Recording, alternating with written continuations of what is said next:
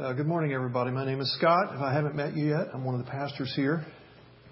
And we are talking today about how great and good God is.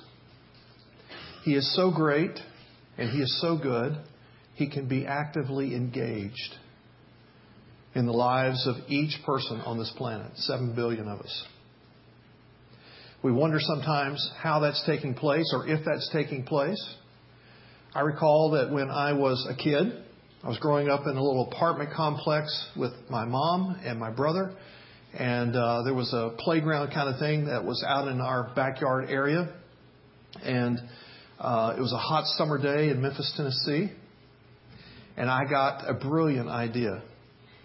I thought it will be a lot. I, I'd just gone down the slide, and it was really hot. And so I went and got the garden hose and I brought it over to the slide and I put it up on the top of the slide and I began to run the water down the slide, which not only cooled off the slide, but made it go really, really fast. At least that was my hypothesis. And so I got the thing really wet and the water's flowing and I climb up to the top and I get ready to slide down and I hit it and boom, there I went. And sure enough, I went at least twice as fast as I had gone without the water on the slide. What I had not planned for was that somebody had left a broken piece of a toy down at the bottom of the slide. And so when I came racing down that slide and hit the ground with my bare feet, I found that broken piece of plastic and it embedded into my foot. And I was immediately in excruciating pain, beginning to scream and cry. I called and screamed and cried toward my apartment, hoping that my mother would hear and come and rescue me, help me. And there was no one coming. She couldn't hear me. And so I raised my foot up and saw this hunk of plastic embedded in it and grabbed hold of it and yanked it out of my foot. And I had never seen so much blood coming out of anything in my entire life. I'm totally freaked out. I'm screaming and crying. I'm in all kinds of pain, and there's no response. And I finally get up on my good foot and I hop probably 40 feet or so to the back door of our apartment. And I wasn't going to take myself in the, in the house and, and spill blood everywhere. And so I began screaming and yelling into the house, Mother, help, help, help. And there's no response. I found out later that my mother and my grandmother were in the bedroom, which is at the other end of the apartment. And finally, my grandmother heard me, and she came running, and she sees me there screaming and crying, and blood's just all over the stoop step. And goes, What happened? What happened? And instead of just answering a question or receiving their help, I was so angry. I began screaming, Where have you been? Why didn't you come help me? Do you not know I'm hurting? I could not control my anger. I mean, it overtook the sense of pain I had in the moment. I was so mad. And of course, they tended to my foot and they cared for me and they loved on me and all that. But it became such a picture to me of how we can often get with God. Because life's hard. Life can be brutal. Life can wound you in deep ways that make you bleed. Sometimes your kid's giving you a hard time. You're calling out to God, help. Doesn't seem like there's any help. Or it seems like uh, when the doctor gave you that diagnosis that you didn't want. And you're saying, Lord, you got to help with that. Or that spouse is saying, I'm not sure I can stay in this marriage. Or that boss is saying, I'm going to have to reduce your benefits. Or whatever other scenario you want to paint. It's like, God help, God help, God help. And it doesn't look like help is coming. What do you do with that? How do you make sense of that? It leaves us thinking and feeling God must be, if He's there, simply and only transcendent. That is to say, Sure, He's great. But he's so great, he's otherworldly. He's just way out there. He's above and beyond everything that's going on here. He created it all, he brought it all into being, and then he just kind of backed off and said, okay, have at it. But the scriptures want to affirm to us over and over again that God is not just transcendent, but that He is immanent. He is not only bigger and greater than us and out there, but He's right here. And He is close. And He is involved. And He is actively engaged in the daily activity of 7 billion people. He's great. You go, well, I don't like a lot of the stuff that goes on, so he must not be good. He's good. And we're going to spend some time talking today about that and a lot more next week as we get into uh, some readings that will especially challenge us in thinking about the goodness of God. But let me catch us up to where things are for us right now. Because a lot of you have joined us in this journey of reading the Scriptures. And we began together in Genesis 1, which is the natural, normal place to begin that kind of journey. And we are doing this, if you will, in dramatic fashion. And so it was like the first act. God has a plan for all people. And we began to see in the work of creation how God is the God of all life. And that there was kind of a rejection of his vision for life. There was a fall. There was a coup. There was a rebellion against God. And as sin became more prevalent and more rampant, God had to judge, and God responded to wickedness. And so there was this flood and a promise from God that He wouldn't do that again. Which brought us into this second act then, and we began to talk about it last week how God pursues us to make a relationship with us, a covenant relationship with us. And we spent a little time seeing how He made a people for himself. Out of all the peoples of the world, he made covenant with those who would believe and repent and do life with him. And where we will be in just a couple of weeks is that we will see in this act how God then will deliver his people with whom he has covenant. And that gets us into the whole Exodus story. But today, we are sandwiched between Act 2, scenes A and B. He makes a covenant people, and he begins to engage their lives, and eventually, they will end up in captivity so that he has to bring about a deliverance. How does that happen? How is it that God gets engaged in people's lives and they end up in captivity? That's what the chapters that you'll be reading this week will describe and detail for you. I'm going to focus on one aspect of all the readings that you'll have this week because it's the biggest aspect. It's the Joseph narrative. We've talked about it many times in here because it's it's been such an important portion of Scripture to me through all the years. As a matter of fact, I've told some of you that uh, when my sons reached the age of 15, uh, we entered into a little journey together that uh, we called a journey to manhood. And there were a number of things that were involved in that. But part of what was involved in that is that we had an appointment once a week where we went to a coffee shop and we basically walked through Genesis 37 through 50, verse by verse, scene by scene, unpacking everything that's in there because it's got it all. Every kind of uh, thematic matter of importance that you want to address with a son or a daughter was there. And so we spent weeks and weeks and weeks going through that together. Um, and hopefully it made some difference in their lives.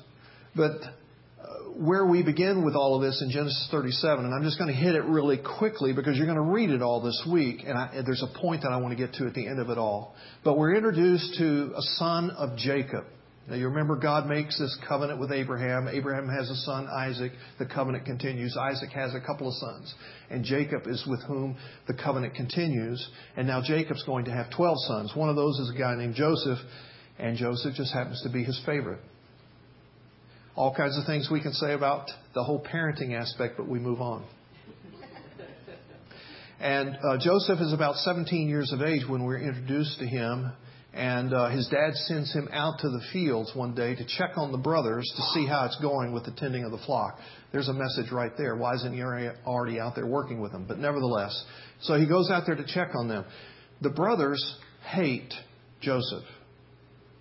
Uh, they can't stand the fact that he seems to be dad's favorite. Plus, he's had a dream. He's, dream, he's dreamt that he will come to a day where they will all bow to him. Now, he's the youngest. And they're all going to bow to him, even mom and dad. And so they hate him, they're jealous of him, and they see him coming in the distance, no doubt to check on them. And they can recognize who it is because he's wearing this fancy coat that his dad gave him because he's the favorite. And so they plot to kill him. And once they get him and they beat him up and rough him up really well and toss him into a well, deciding how they're going to kill him, they kind of have a change of mind. Some Ishmaelite traders come by and they end up selling him to these traders who then take Joseph down into Egypt. When they get him down into Egypt, they sell him to the captain of the uh, guard of the king of Egypt, a guy named Potiphar. Joseph begins to serve Potiphar, and it's obvious to Potiphar that Joseph's God favors Joseph because everything Joseph touches turns out really well. And Potiphar is prospering like he's never prospered before. So he gets this brilliant idea. I'm just going to turn my entire household over to Joseph and see what his God does with that. And Potiphar's having a great time as he prospers under Joseph's servanthood. Meanwhile, Potiphar's wife has an eye for Joseph, who is a handsome guy, and she tries to seduce him. And Joseph says, I cannot sin against God. I cannot sin against your husband. And so she falsely accuses him of rape, and he is arrested, and he is taken unjustly to prison. He gets to prison, and the same kind of thing happens. He finds favor with the chief of the guards, and he soon becomes the lead trustee in prison. He's given all kinds of responsibilities, and this lead guard of the prison begins to prosper with Joseph's servanthood to him. While he is in prison, the king gets sideways with a couple of his cabinet members a cupbearer and a baker, and so he throws them into prison. And while they are in prison, they have a dream one night, and they are very troubled by their dream. And so they began to talk to Joseph about the dream, and God gives Joseph a supernatural ability to interpret the dream, and the dream came to pass exactly the way it had been dreamt. And part of that dream said that the cupbearer would be returned to his position next to the king. And he was as he is being taken from prison and returned to his cabinet position, Joseph says, Don't forget me. And the cupbearer promptly forgets him. Two years go by, and one night uh, Pharaoh, the king of Egypt, has a, a, a, very disturbing dream, and he doesn't know what to do about it. And the cupbearer learns of it, and he says, "Oh, I know a guy that can interpret dreams. He's in prison. You ought to call Joseph up here, and he can interpret your dream." And so the king of Egypt calls forth this Jewish prisoner to come and to hear his dream, and Joseph interprets it correctly. And it's, uh, in, in, brief, uh, a forecast of coming economic times. There's going to be seven years of prosperity, and it's going to be followed by seven years of famine and deprivation. And Joseph says, By the way, I have a plan for that. If you're interested, the king said, Keep speaking. He said, I think you ought to glean all you can in those years of prosperity, build big storehouses, and just store it all away so that when the famine comes, you've got enough to carry you through because there's going to be seven years of prosperity and seven years of famine. King says, That's a brilliant plan. I'm going to put you in charge of it all. And now this prisoner is elevated to the number two position in the entire country, and he is like the second most powerful man in the world at that point. Re enter the family of Joseph. 22 years have transpired. The 17 year old boy is now 39. He's now the second most powerful man in Egypt and arguably in the world. He oversees all the economic enterprises. Egypt has never prospered like they're prospering under the time of Joseph. And the famine is so great, it's not only devastated Egypt, it's devastated all the surrounding countries like Canaan. And Joseph's family Jacob and the brothers and all of their children and all their flocks and livestock, etc., are suffering big time under the famine. They hear there is grain in Egypt. We ought to go down there and see if we can buy some. So they go and they stand before Joseph, not recognizing, not knowing it's Joseph. And as he is being uh, pled with to dispense grain to them and to sell grain to them, he recognizes who it is.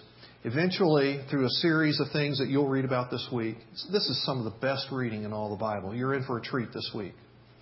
Uh, he finally reveals himself to his brothers, and now his brothers are scared out of their mind. Uh oh. This is the brother we betrayed. This is the brother that we beat. This is the brother that we came within an inch of killing. This is the brother that we sold into slavery. We are dead men. And yet Joseph extends mercy and grace to them. Now, in this revelation of himself and extending grace and mercy to them, he says, I want you to go get dad. I want you to go get all your families. I want you to get all of your livestock, and I want you to bring it all here to Egypt, and I'm going to take care of you. They think it's too good to be true, but they take the risk. They say, okay. They go back and tell Jacob, your son actually is alive. He's not dead, like we told you way back when. There's another whole scenario there in uh, dysfunctional family living. But uh, so Jacob comes to believe that Joseph must still be alive, and so everybody comes. Everybody caravans from Canaan to Egypt. So if you're following the plot line of these acts and these scenes, God has just seen to it that the Israelites, the children of Israel, the children of Jacob, will be in Egypt, from which he's going to have to later deliver them. Okay? Now, what we are getting into is some of the most important theology in the Bible. And in just a moment, we're going to be reading from chapter 50. So if you want to open up your Bible to Genesis, we'll be looking at chapter 50, last chapter of Genesis, in just a minute. Some of the theology that we're about to unpack from my hurriedly going through that whole story is very difficult. Not difficult to understand, difficult to appreciate. It's paradoxical in nature. It's the tension between man's freedom and God's sovereignty. We have freedom to make all kinds of choices and to, to make all kinds of moves in life. And at the same time, it all is happening under this large umbrella called God's sovereignty. God has a plan. He had a plan before creation that He has been carrying out ever since creation and his purposes will not be thwarted because he is sovereign. He will accomplish everything that he purposes to accomplish. And sometimes the workings of God, uh, in concert or out of concert, with the decisions of man, are perplexing at best, and sometimes the undoing of our lives at worst because of our challenge to comprehend it all. Have I sufficiently set the tension? Okay. So, when the brothers come before Joseph and they feel like they're going to be dead men, I want you to notice what Joseph says to them. He extends mercy and he extends grace to them, not because he's such a great hearted individual. He does so because he begins to comprehend the plan of God. And in 45:5 he says, "Do not be distressed or angry with yourselves because you sold me here, for God sent me before you to preserve life." Now we're going to read a larger explanation of that in just a second. But in short, what Joseph is saying is that you made an awful decision you sold me into slavery. That ought never to happen. that you would betray a brother like that. You meant one thing with it, but at the very same time, God meant it for good, for the saving of life, for the preserving of life. Now, let's get into chapter 50. And let's see another way that he gets at describing all of that. And we're going to pick up with verse 15. Because now they've all moved into Egypt. Uh, Joseph had seen to it that they get some of the choicest lands of Egypt in Goshen. They've set up their homes, they've set up their families. Uh, seemingly all is well with the descendants of Jacob. And then Jacob dies. And as they have this funeral and this mourning and so on for their father, the brothers are once again nervous because they believe now that Jacob's dead, he's going to retract his mercy and his grace and he's going to kill us. Because after all, we were awful. We betrayed him. We brutalized him. We sold him into slavery. And Joseph says, beginning in verse 15, When Joseph's brothers saw that their father was dead, they said, It may be that Joseph will hate us and pay us back for all the evil that we did to him. So they sent a message to Joseph saying, and apparently they made this up, Your father gave this command before he died. Say to Joseph, Please forgive the transgression of your brothers and their sin because they did evil to you. And now, please forgive the transgressions of the servants of the God of your father. And Joseph wept when they spoke to him, breaking his heart because they still don't get it.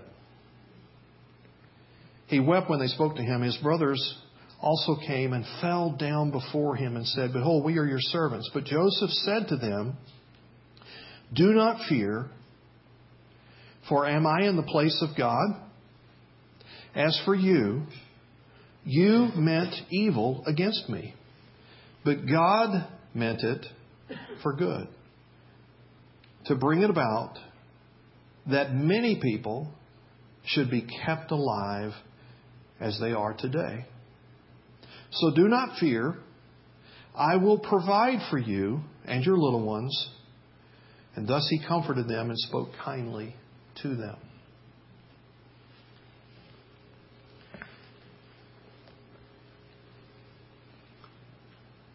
You meant it for evil. God meant it for good. At one and the same moment, two decisions are being made by two different parties that are contrary to one another. And yet they serve to work the purpose of God. It's paradox.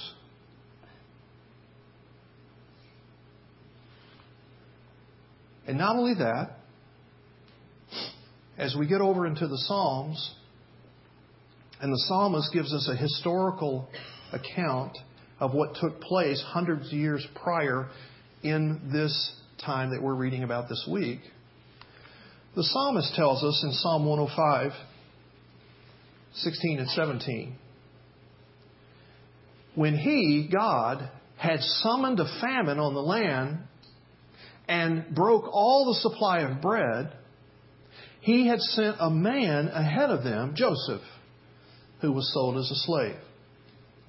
The psalmist, writing hundreds of years later from this time in Joseph's life, looks back on it and says, not only was God at work to put Joseph in Egypt to go through all the circumstances Joseph went through so that ultimately Joseph would be exalted to a place of power and be able to rescue his family.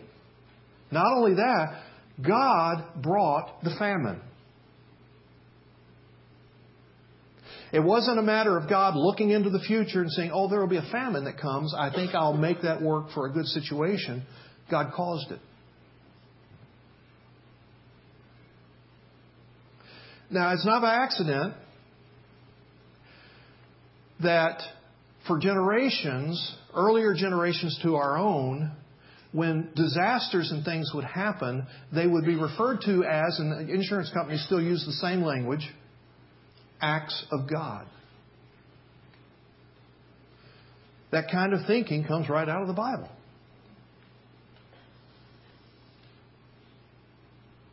You already getting some of the implications of what we're talking about? Some of the scenarios in our lives, friend, were a result of evil decisions by people intending harm and works of God at the same time. God working a purpose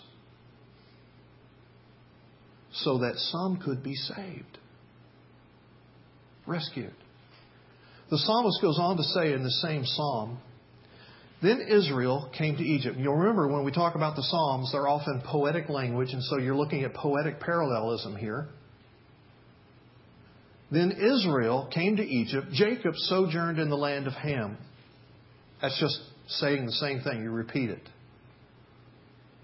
And the Lord made his people very fruitful and made them stronger than their foes. And he turned their hearts to hate his people, to deal craftily with his servants.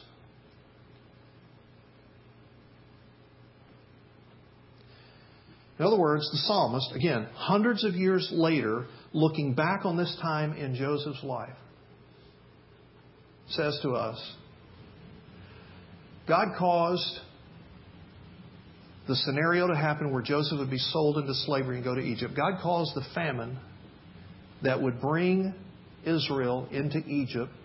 God caused them while they were in Egypt to multiply and to prosper and to become mighty, more mighty than their foes. And then God caused the hearts of the Egyptians to turn against Israel. Now, why? We're going to see that when we get to Exodus later. But what's going to happen is the Egyptians are going to so hate the Jews, eventually they're going to want them to leave, which is what God needs them to do. God needs them to leave so that He can take them to the promised land. I'm getting way ahead of the story. But that's what the psalmist is, is uh, detailing for us. He said, now, what about the free will of those Egyptians? At the same time, they're choosing to hate the Jews while God is orchestrating and working in such a way that they'll eventually ask them to leave, and not only ask them to leave, give them all kinds of wealth in their departure.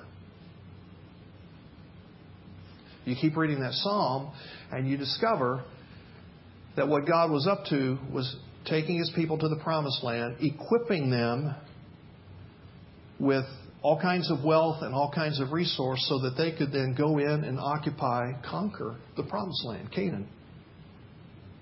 Only when they get there, even though he's been at work in all these ways, they won't believe him. And they doubt. That's getting ahead of the story again.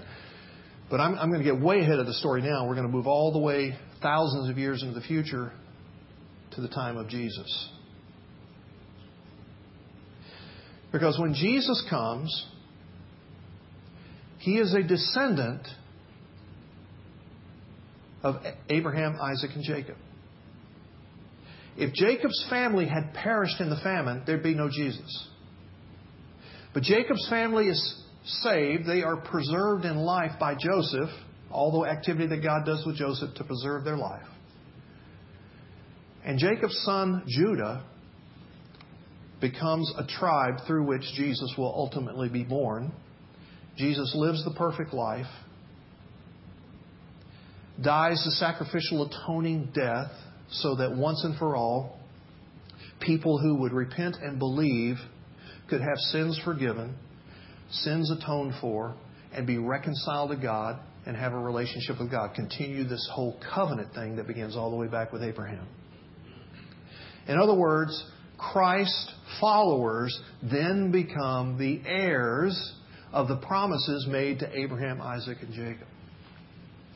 Now, Paul has a whole lot to say about this across Romans and across Galatians, and we don't have time to get into all of that. But let me just hit a couple of highlights. In Galatians chapter 3, verse 16, Paul says it this way Now, the promises was made to Abraham and to his offspring It does not say to his offsprings, plural, referring to many, but referring to one, and to your offspring, who is Christ.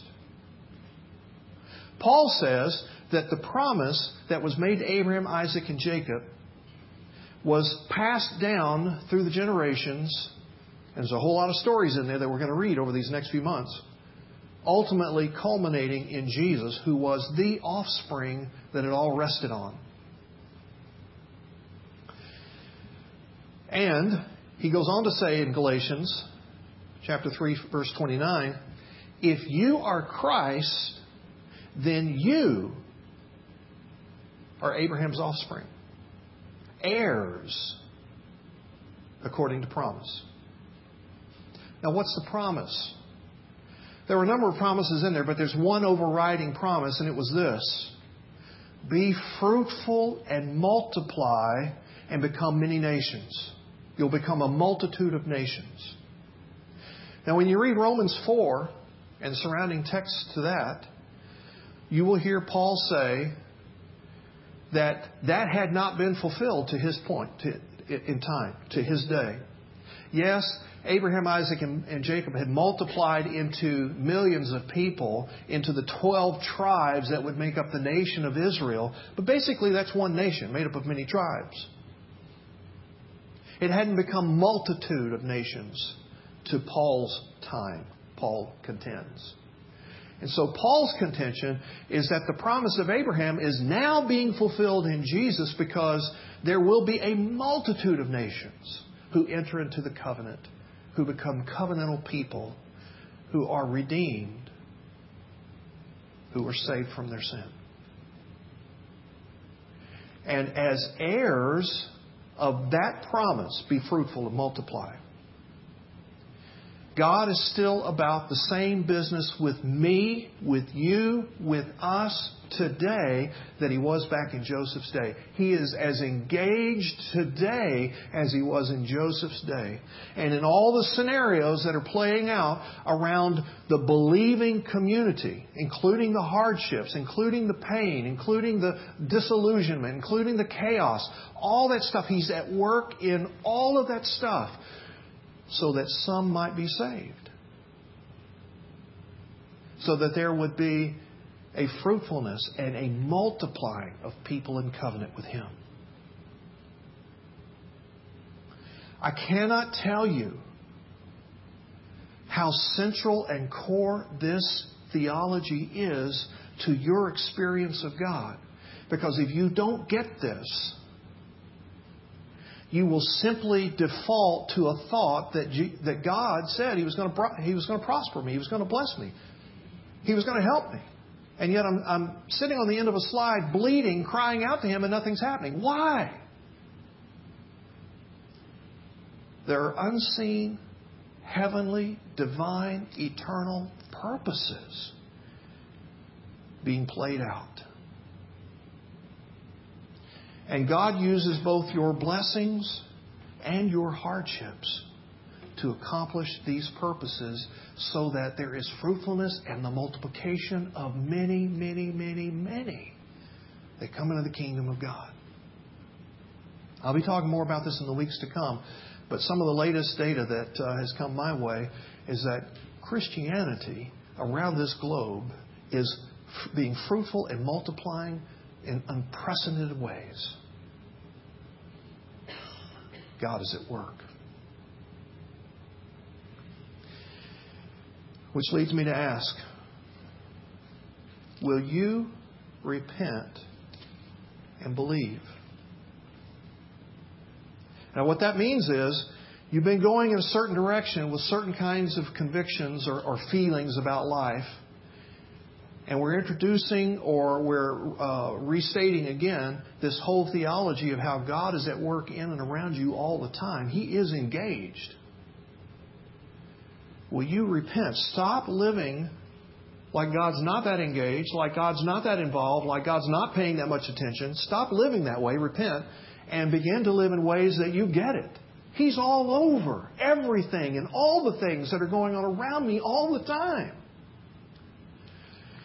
Will you believe that God does invite you into a relationship with Him? Not this journey of becoming a moral person, a better you, but calls you and invites you into a relationship, person to person. Will you believe that sin prevents and hinders that, and the only way you can overcome the sin hindrance is by Jesus' price that He paid on the cross? Will you believe that God can still be present and still be blessing you though life is painful and disappointing? Do you believe your perseverance will be used by God in ways that saves lives?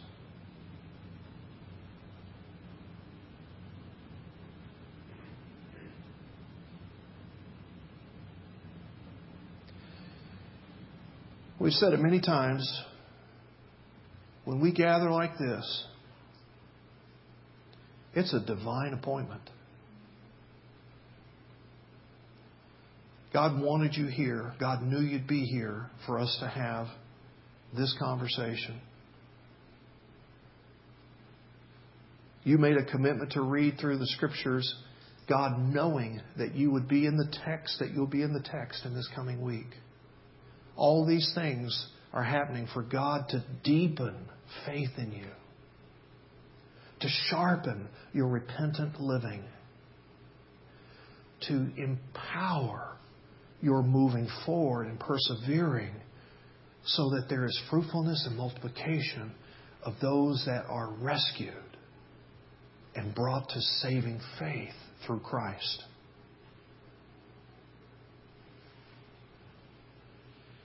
Let's pray about that together.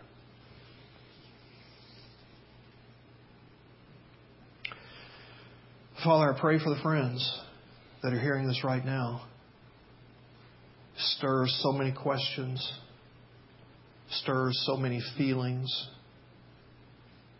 And I pray that your Spirit, who is present and active with us, would work through all of that to bring some clarity, to bring some conviction, to bring some comfort, to bring some hope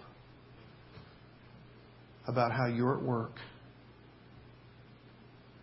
with our lives and the circumstances of our lives. For the friend whose heart is mysteriously drawn to you right now to trust you, I pray for their salvation, that they would receive Jesus, come alive to you. We pray in His name. Amen.